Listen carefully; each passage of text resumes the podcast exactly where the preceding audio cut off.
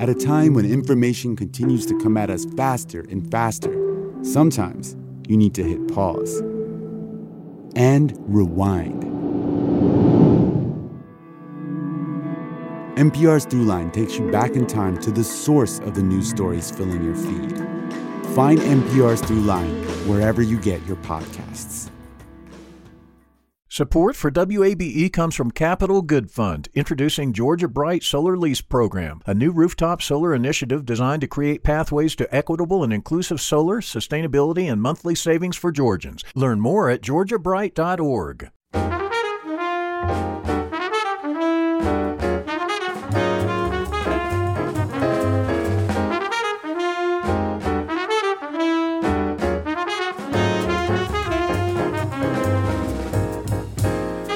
From WABE in Atlanta, this is City Lights.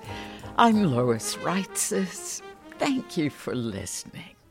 In the 1980s, conservatism prevailed in social, economic, and political life. Popular culture of the decade reflected and reacted to that conservatism as well for many, the embodiment of the 80s was the yuppie, a baby boomer with a college education, a good paying job, and expensive taste. Art during that dynamic era is examined in new ways by the Atlanta based scholar and curator Rosemary Cohane Erf. Her recent book is painting in the 1980s, reimagining the medium.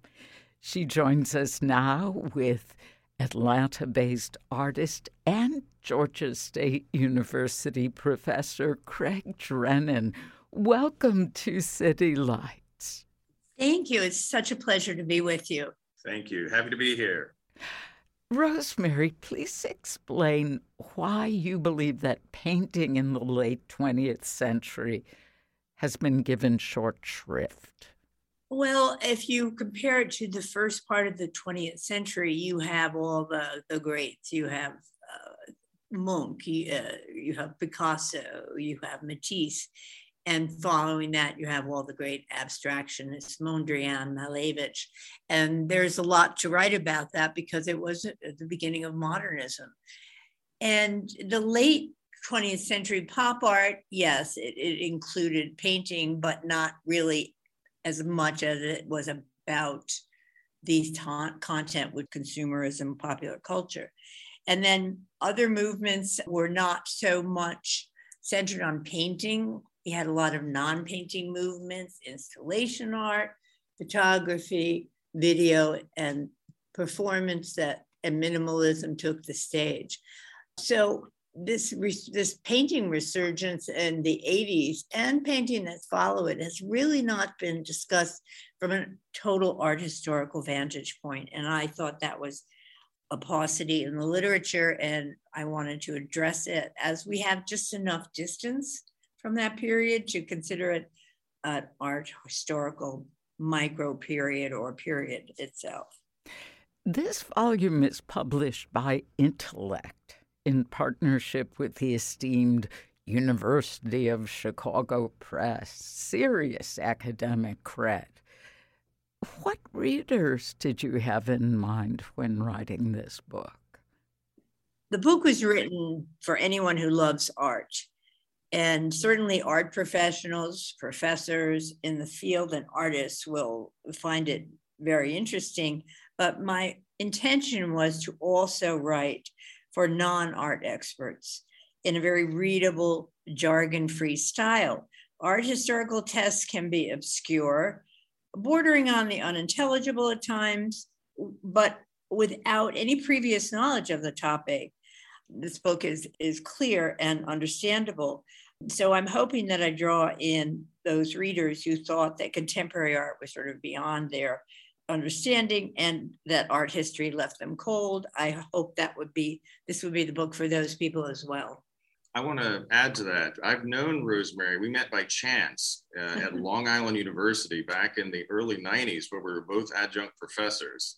And we just started having long conversations in the slide library, which was our de facto office. But what I will say is, as I read this book, it seemed totally uh, Rosemary, you know, because it's she can engage with people at any level they arrive with. And so this book, I would say it's for people with a little bit of knowledge of art, but also people with with not much at all. And you're going to get a nice entry into contemporary painting in the 1980s. And I would say that the portal is very wide on this book. So I expect it to have a wide readership. Fantastic. Historical periods, eras, decades work nicely in retrospect. But it's not like someone wakes up and says, Ooh, it's a new decade or even a new century. I know historians sometimes consider the beginning of the 20th century post World War One, 1918 or so, or maybe it's the outbreak of World War One. In any case, why is the year 1978 essential to understanding painting in the 1980s? Well, I start there with that period because it is the first time, the end of the 70s, the first time that painting reasserts itself. And to paint in a figurative mold was a punishable crime in those days. and so we have the new image painting show, and I begin with that and talk about the reintroduction of painting of imagery and the way that is fused with other painting styles. And I think that's very important. And also, I talk primarily about Susan Rothenberg, who was in Lower Manhattan in the 70s, and that that crowd, that art group, was what set the stage for the 80s, where art boomed and artists flocked to New York, many of them just out of art schools, which were on the rise then. And so you really have to start there. But the 80s has its own sort of charm and problems, as you mentioned, in terms of conservatism. But also, uh, it's a, it's a decade that saw the art market go from what it used to be to this mega industry, this uh, a lot of hype, a lot of uh, huge prices being uh, fetched at auction. They keep going up, but that was where it started and moved from a kind of local New York based or California based art scene to a global one. Mm. If I could bring in my own background, part of what was exciting for me in reading about this aspect of the return of figurative representation and the daring that took because what did you say, Rosemary?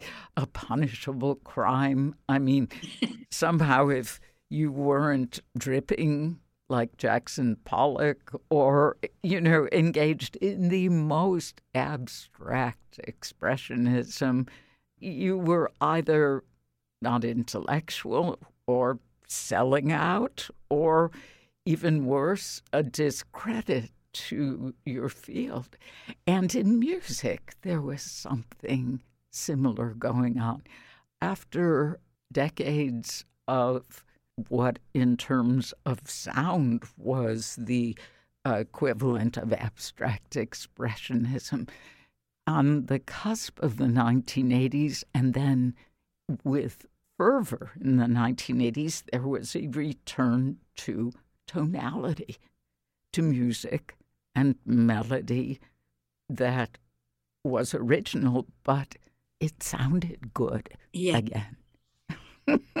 is is that a fair comparison to figurative representation? I like it a lot, and I, and I like the fact that you bring up music because where the book starts is in the downtown New York scene, and music and art were co-joined completely.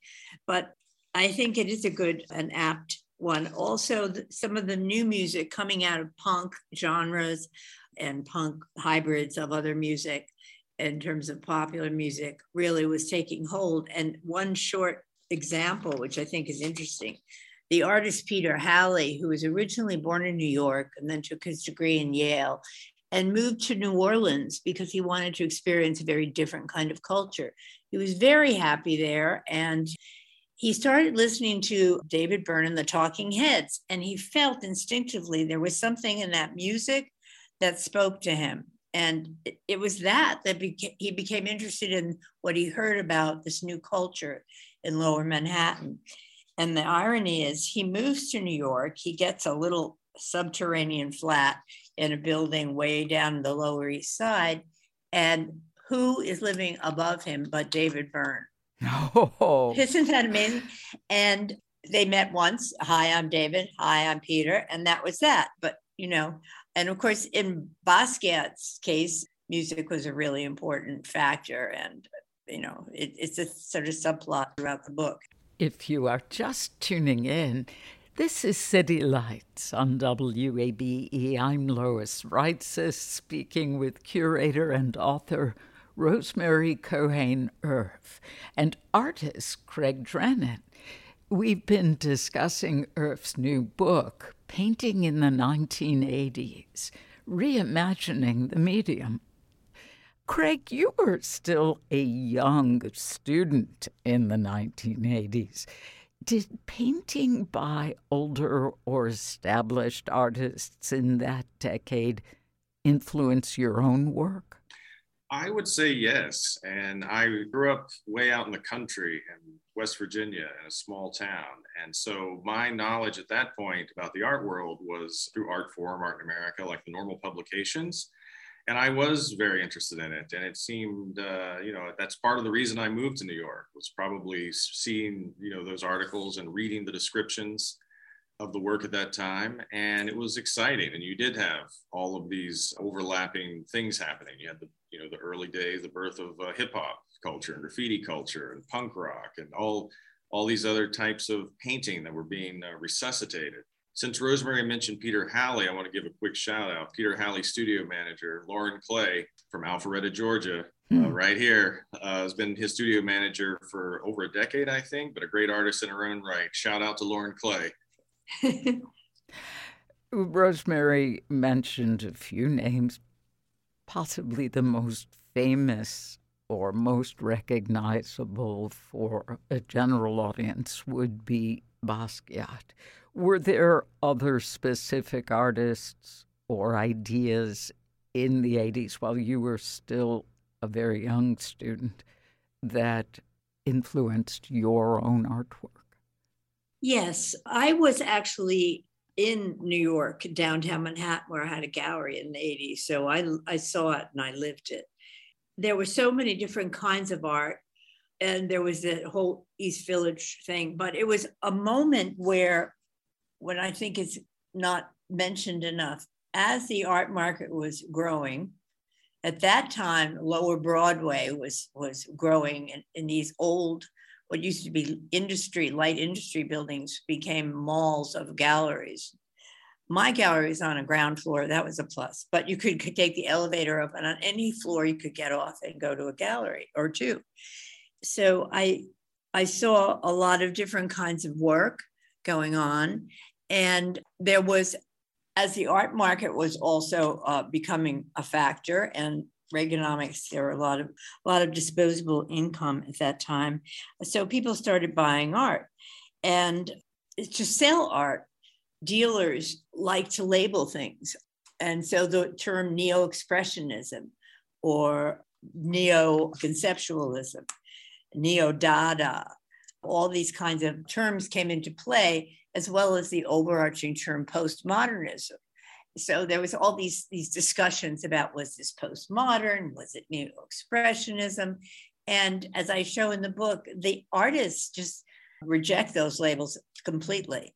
And it makes sense because as you see in the book the key to all the artists at that time was the variety the difference in both how the art looked and what they were trying to achieve so yes there was many ideas being bandied about so you write that this book aims to excavate and analyze the art and ideas that shaped each artist's style.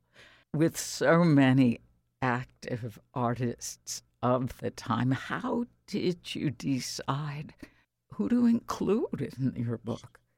Well, my criteria was one thing, and that was originality. So you ask, what does that mean? In my book, I talk about the originality, which depends on the artist to imagine something that doesn't already exist. In a larger context, to place that in a larger context, the, the story of painting's resurgence in the 80s is told through each individual artist's exploration of the medium at that particular time.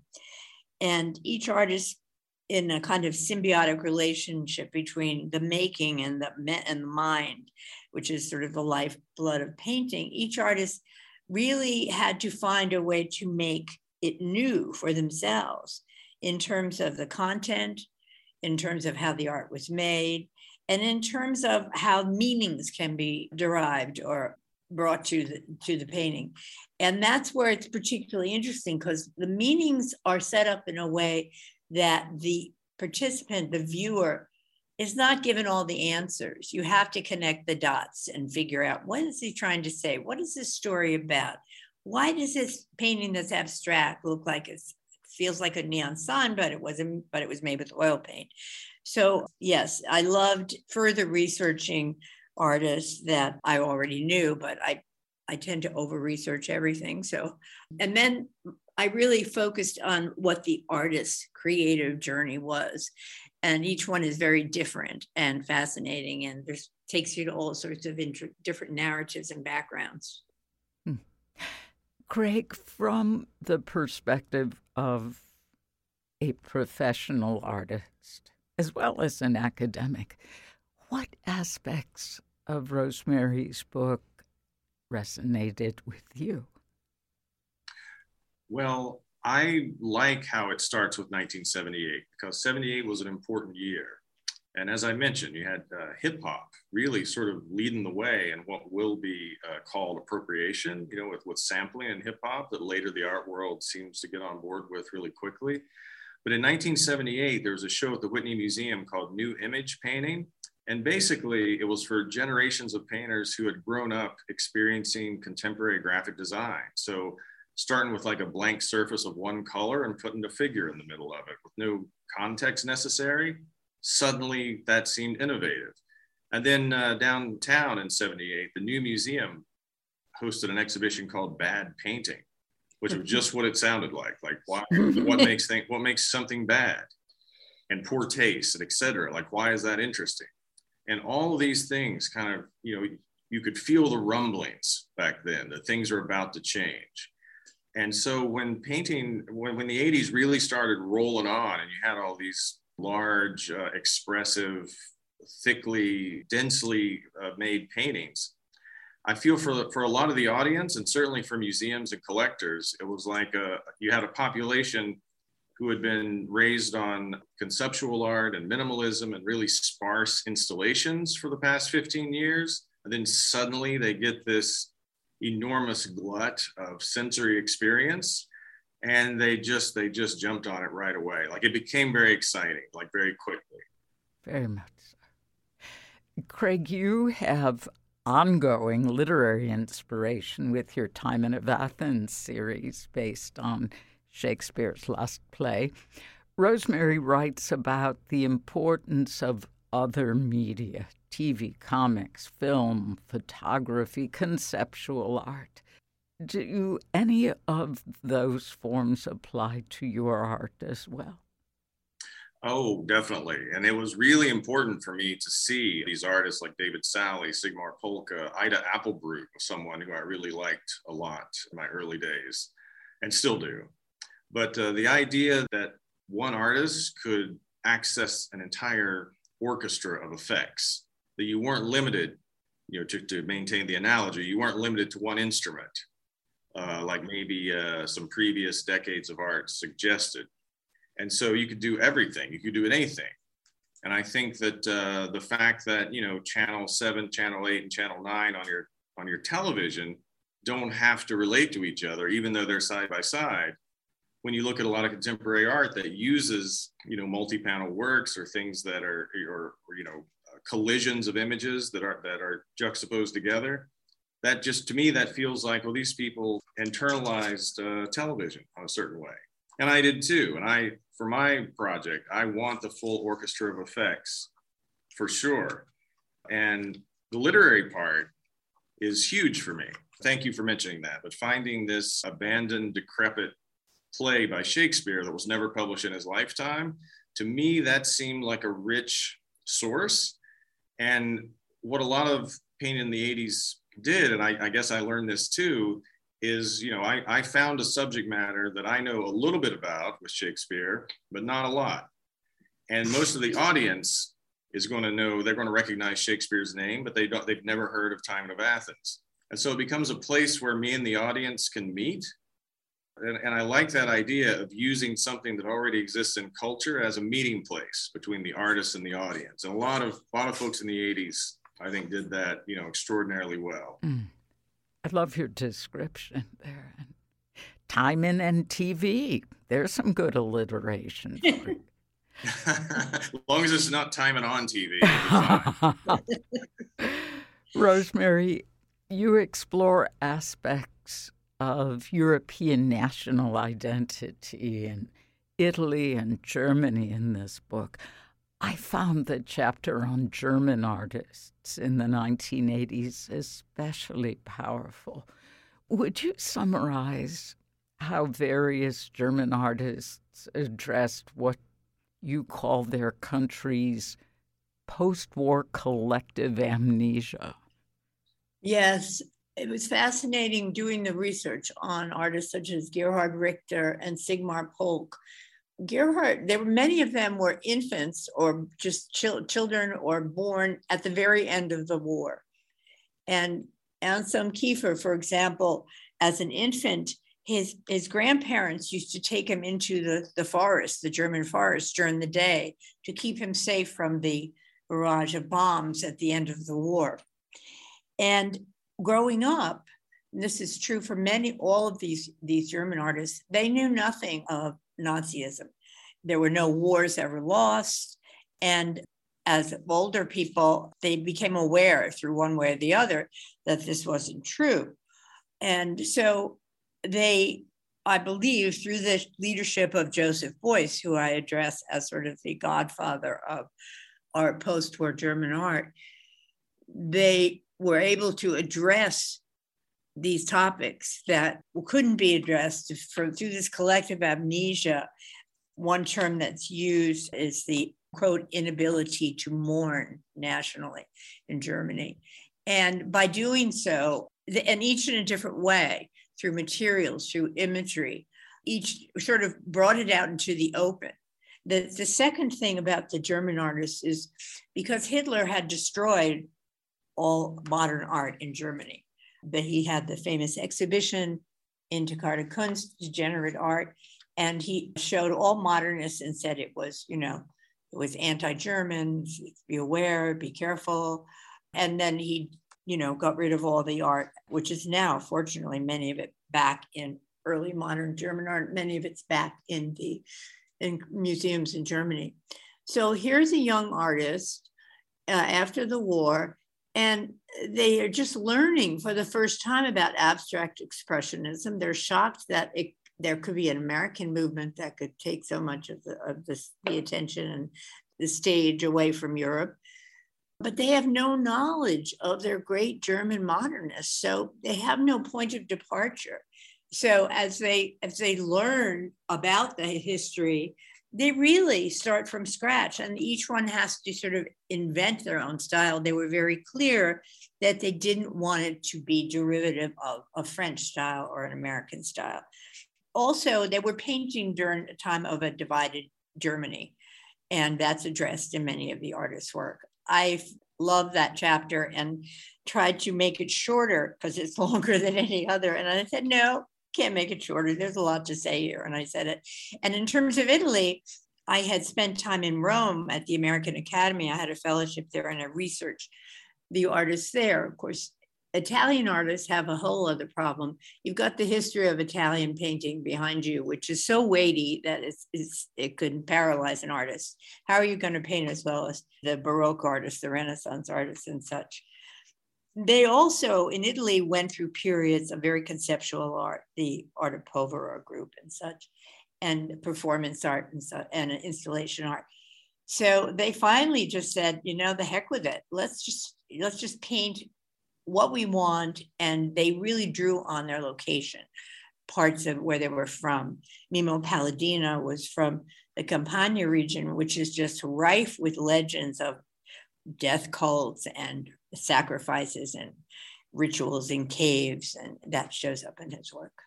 I might add just a little uh, bit to that. I think the German example is very good because uh, it's a it's a case history we have where repression and denial won't work for a culture, and I think that in the American South they're dealing with that. So I, I think that uh, what what Germany learned after the war about how to recuperate culturally and, and how to address history honestly is now being dealt with finally in the American South with some of the, you know, the monument removals and some of the questions about why are these monuments up to begin with? And, you know, in many cases, and I, I agree with it, like, should they be taken down? And so I think that conversation that should have happened in the American South, maybe around 1890, we're just having now. So I think when I read the German section of the book, I was reminded of things going on in the South right now. So I think it's uh, as relevant as ever artist Craig Drennen with art historian and author Rosemary Cohane Erf. We'll continue our conversation about Erf's new book, Painting in the 1980s Reimagining the Medium, in just a moment. Amplifying Atlanta, this is 90.1 WABE.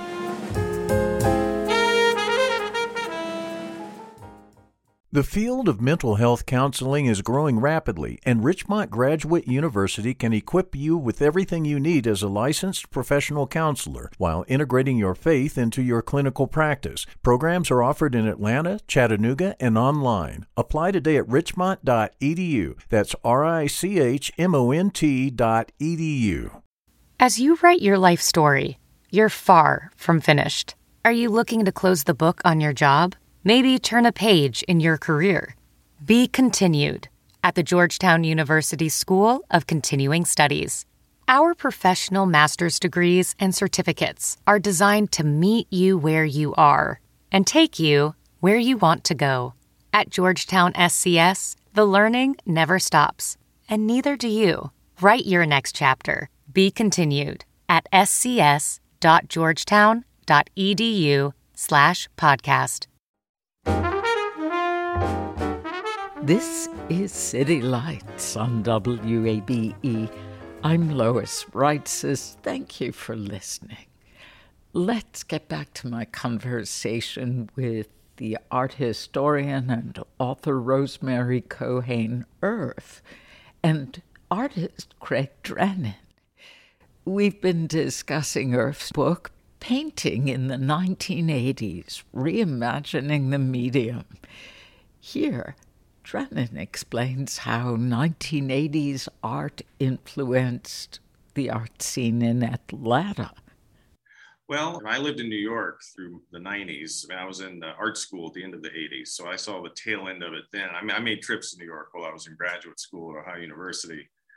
But I think that it did have an impact because I think there was an appetite. I'll go back to my earlier analogy, you know, with, with if installation art and minimalism and very sparse Spartan kinds of work were all that you were being served for 15 years or so, and then suddenly you have the option for this really decadent seeming, full, lush form of painting, it would be as if you you've been served a diet of broth for 15 years and then suddenly somebody's offering you lasagna and cupcakes. Yeah oh yum. You know exactly. And so i think there was you know uh, on some level audiences were starved for that experience of just doing doing more of, of again of going for that symphonic orchestral kind of effect. And so i think it was an easy sell uh, in the rest of the country. I will give credit though I didn't live in Atlanta at this time, but I will give credit where it's due. Fay Gold did a lot to pull art of this era of the 80s into Atlanta, and she's the one that brought in uh, Basquiat's for the first time. So big shout out to Fay Gold and all that she did for the Atlanta art world. Ah, the role of the gallerist. Yes, and the role of the museum. There are some wonderful examples at the High Museum of painting in the 80s. In fact, the work by Julian Schnabel, a painting reproduced in the book, is in the High Museum.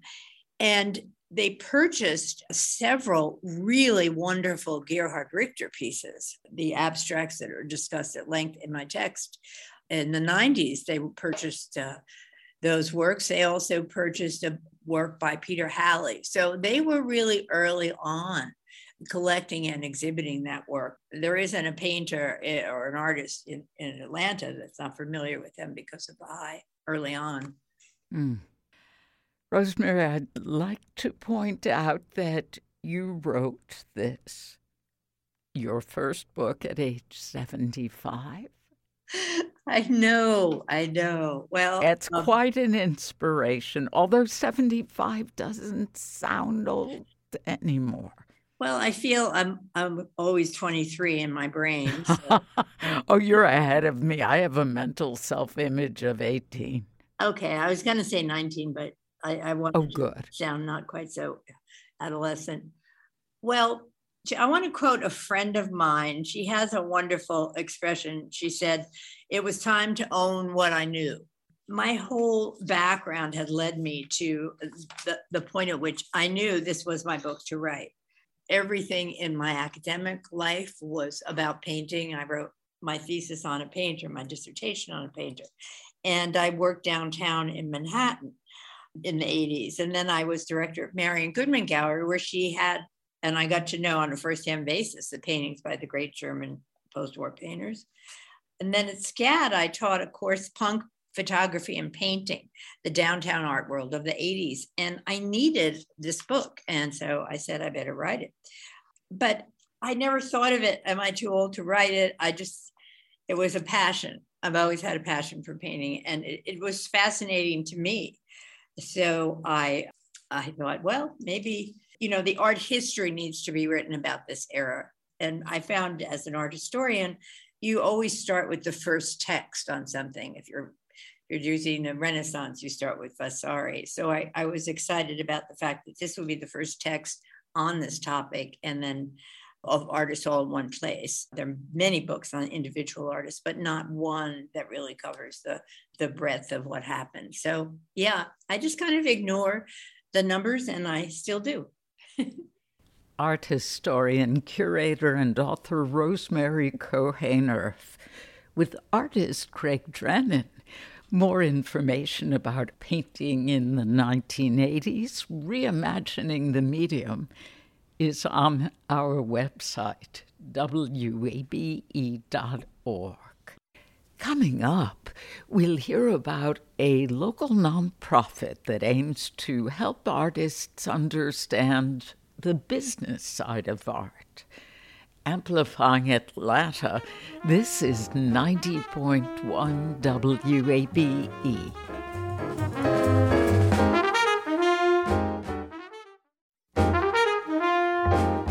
This is City Lights on WABE.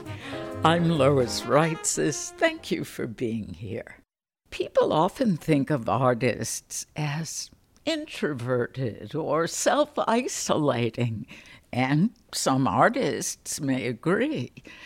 But the local nonprofit organization Art is King aims to convince all artists that they can not only benefit from engaging their community, but find lucrative opportunities in their creative work. Art is King functions as a media platform with a podcast, blog, and magazine, as well as a hub for collaborators and a resource for education in art as a business. Owner and co founder Daniel Flores joins me now via Zoom. Welcome to City Lights. Thank you for having me. Thank you for having me and those kind words about Art is King. I appreciate that. well, we're eager to know more. What is under the Art is King Media umbrella, and what opportunities does it provide for local artists? Art is King is an organization that is dedicated to bridging the gap between the artist and the business of art. And it happens every day where an artist is uh, found creating some awesome art. Someone asks the questions, I like that, how much? And the artist does not have an answer because they haven't thought that far about their career or the cost of being in business. So, what we aim to do is to explore the different possibilities of an art career, whichever level the artist is ready for, and then try to provide as much art business education so that the artist can make business decisions instead of making hard decisions with their art. So, sharing as much art business information as possible is what we do. And our goal is to make sure the artists are better educated so that they can create a sustainable career for themselves. Hmm. Dan, what is your history as part of Atlanta's art community? My career started in the 90s. I uh, was in the Marine Corps in the early 90s. And by 94, I was leaving the Marine Corps. In the military, you meet people from all over the country. And so everyone I knew at that time wanted me to move to their town, to their city. I am born and raised in East LA and I wanted to be an artist. I did not know how to be an artist. I did not know what that meant. I didn't know there was uh, thriving art communities around the country. I just, I was just interested in finding my place in art. And so I moved to Atlanta in 94 and I've been here ever since. I have not left.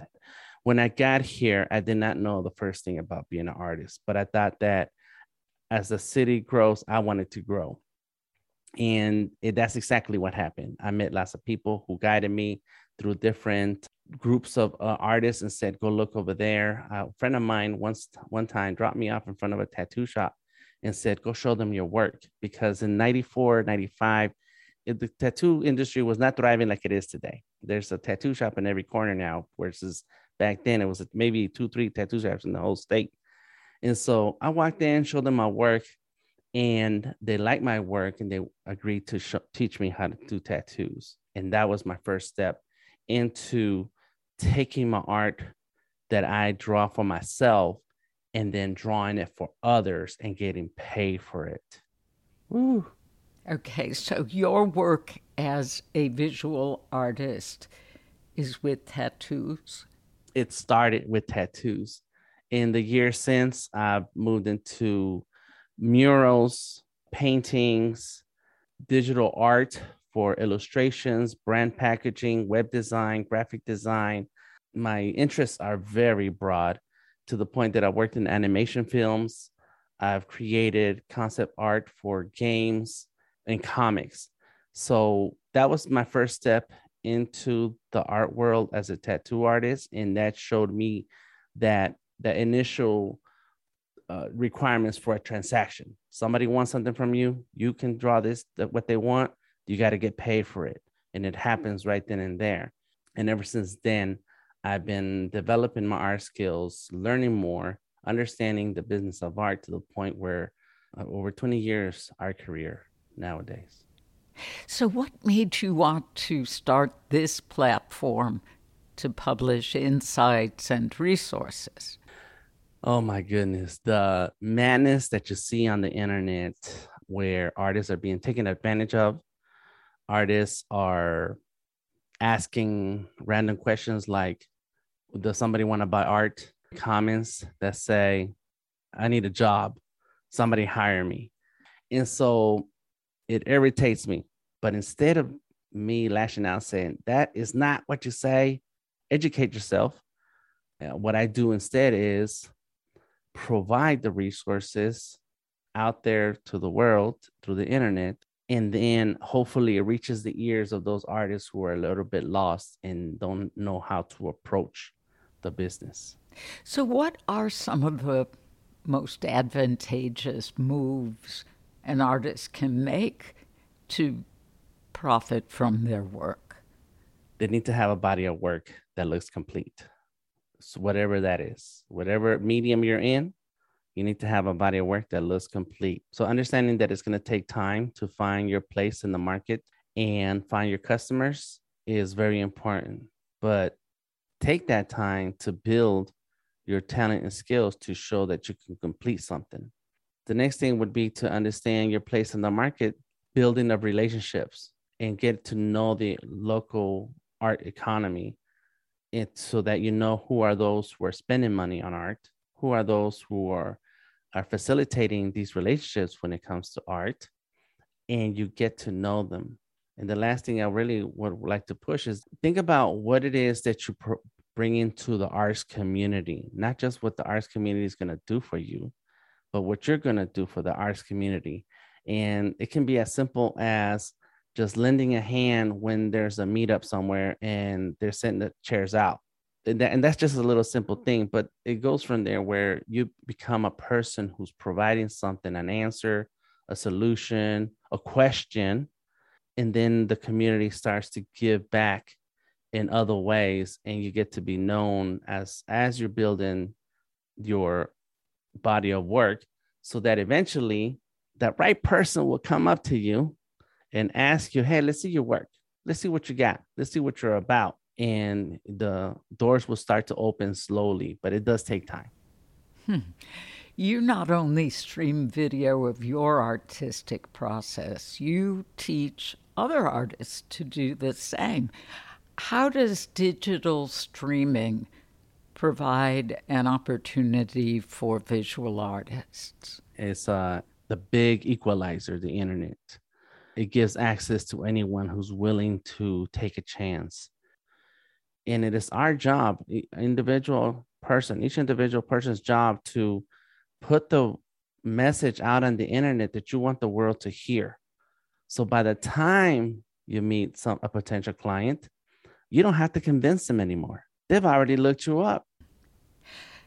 That was Daniel Flores, co founder of the nonprofit Art is King. You can find out more about their work and resources on their website, artisking.com. Trains are not the most common mode of travel, but kids still love train rides. Rosalind and Maggie Bunn are the mother daughter co authors of All Aboard, a series of children's stories set on train rides through southern states. Harrison Keller Pyle illustrated the colorful books. The Marietta, Georgia based authors join me now via Zoom Welcome to City Lights. Thank you. Yes, thank you. Rosalind, please tell us how your career in teaching led to writing these stories. Well, I think, uh, and I'm actually almost close to retirement, a couple more years, but I think a lot of the stories, because All Aboard Georgia was my ninth title, you write about what you know. And so, working with children, you know, they're amazing. And of course, they give you all kinds of stories. For instance, my very first title was called Sophie May and the Shoe and Tying Fairy. And at that time, I worked with kindergartners. And of course, that fairy seemed to be hanging out in the room a lot. So, you really write about what you know. But this series, though, is a little bit different we were actually asked for a book about Georgia because our previous collaboration, Beau's Bayou Treasure, illustrated by Michael P. White, um, you know, it was fantasy. I'm from South Louisiana. We know about the habitat, the bayou. So it's just a cool story about a little boy with a treasure map realizing that the habitat was the treasure. All aboard Georgia, we were asked by the publisher, hey, we'd like a book about Georgia. And so Maggie and I were like, I'm not really sure what we would write about or or has it been done before? So we decided that a train needed to travel through all the beautiful, wonderful regions of Georgia. The fictional train, the Piedmont Pacer. So uh, it just kind of came to us, and we're fascinated with trains, but we never realized, and I think Maggie can confirm this, how many people still love trains that are not our usual mode of transportation. Yeah. What led to collaborating with Maggie as a co writer? Well, a few years ago, because I now have five grandchildren, and of course, my children are grown, Maggie is the oldest. I was kind of changing up rooms at home, you know, for a grandkid room and then of course for my the different families of my adult children and i came across a lot of writing that maggie had done as a child even up through high school and i was reading through it and i was like you know actually was Mag- maggie was pretty good and so i had an idea about a title about a princess who really wanted a pet based off of Maggie's youngest sister, who would bring everything into the house. We would have to shake her down to make sure that there weren't going to be any snakes or frogs in our home. Oh my. and I called Maggie up because she wasn't living in Georgia at the time. And I said, Hey, would you like to write this story with me? And she said, Yes. And we did it, submitted it, and a publisher said, Yes, we'd like we'd like to publish this story. And it's really kind of unusual because you don't see a whole lot of mother daughter collaborations. No, I believe Julie Andrews and her daughter co write. Um, Maggie, did you ever think that your diaries and youthful journals would come in handy in adult life? No, I never really did. One thing that I really did not like doing in school was writing. No, I would wait until the last minute to get something out there. And I think it's because the teacher was telling me what to write about. It wasn't me writing what I wanted to write about. Really? Now, yes, I can come up with my own ideas and me and mom can collaborate and get a story together. And it's so much more pleasurable than writing about what someone else wants me to write about. The books are written in verse do you take turns with rhyme, or does one of you do the rhyme and one of you have the idea? The All Aboard series, it's kind of split up into each region of every state. So we split up the regions and kind of do our own thing, do our own rhyming and everything. And then we'll come together and put them together and go through each line. Ah. Let's talk about this series, starting with All Aboard Georgia. Where does the ride begin?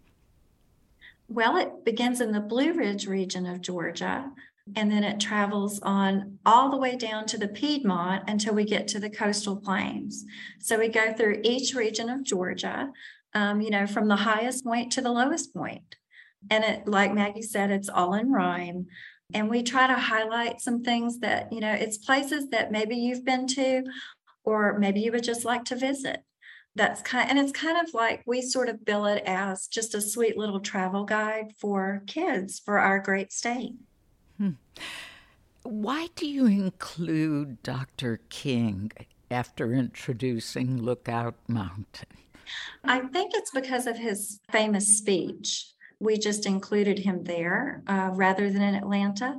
In Atlanta, we kind of talk about the places that you know children might go to.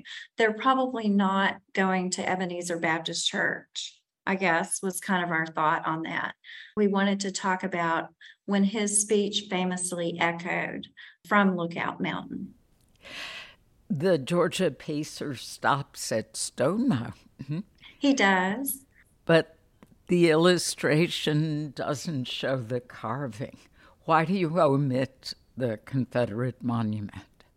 Well, I mean, we don't have a whole lot of say with illustrations per se.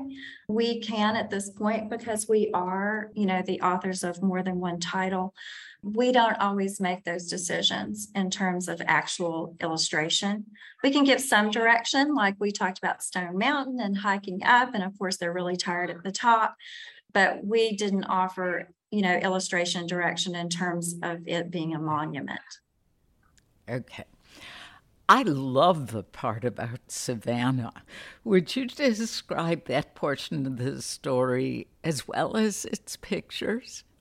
Oh, yes. Well, we certainly have been to Savannah many times. And E Shaver, which is the bookstore that's kind of in that square, you can sort of see the, the last part of the names. We know that the movie Forrest Gump, of course, was filmed there. And then, of course, talking about the Native Americans who once lived in that land. We've done that in every book. We just thought, you know, signaling and showing those squares was a super cool thing to do. Now, All Aboard Louisiana is your new book. How did you decide where the train should stop in Louisiana? Well, the cool part about Louisiana is I kind of have firsthand experience. Though I will say I had not been to every one of those locations. So it, it was super cool to visit them once we decided that it would be something for us to write about that children would enjoy from Poverty Point in North Louisiana all the way, of course, to New Orleans. But a lot of those places, you know, as a child I had been to, and Maggie visiting her grandparents had been to. So it was it was easier even though we've lived in Georgia for a number of years and have visited these places that we talk about in the book, there's something about home, of course, where you were where you were raised and where you grew up that made it a little bit easier to um, come up with the locations. You know, it, you write about what you know.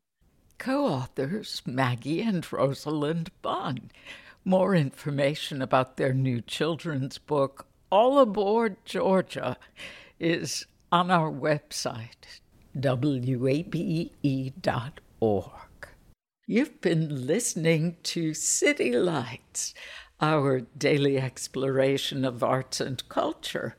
Tomorrow at 11 a.m., we'll hear about the hit comedic play Kim's Convenience, on stage now at Aurora Theater. Plus, we highlight visual artist Crystal Jin in our series Speaking of Art.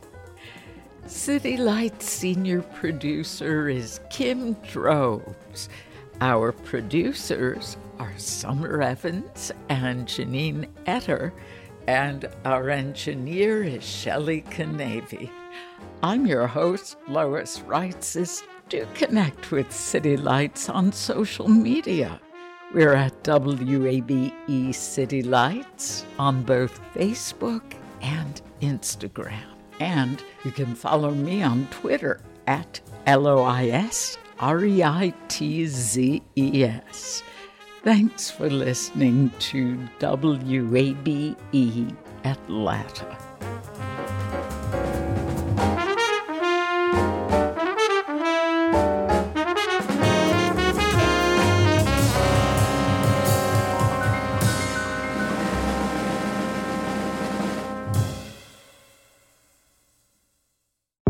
World has changed, from shifts in power to a mental health crisis.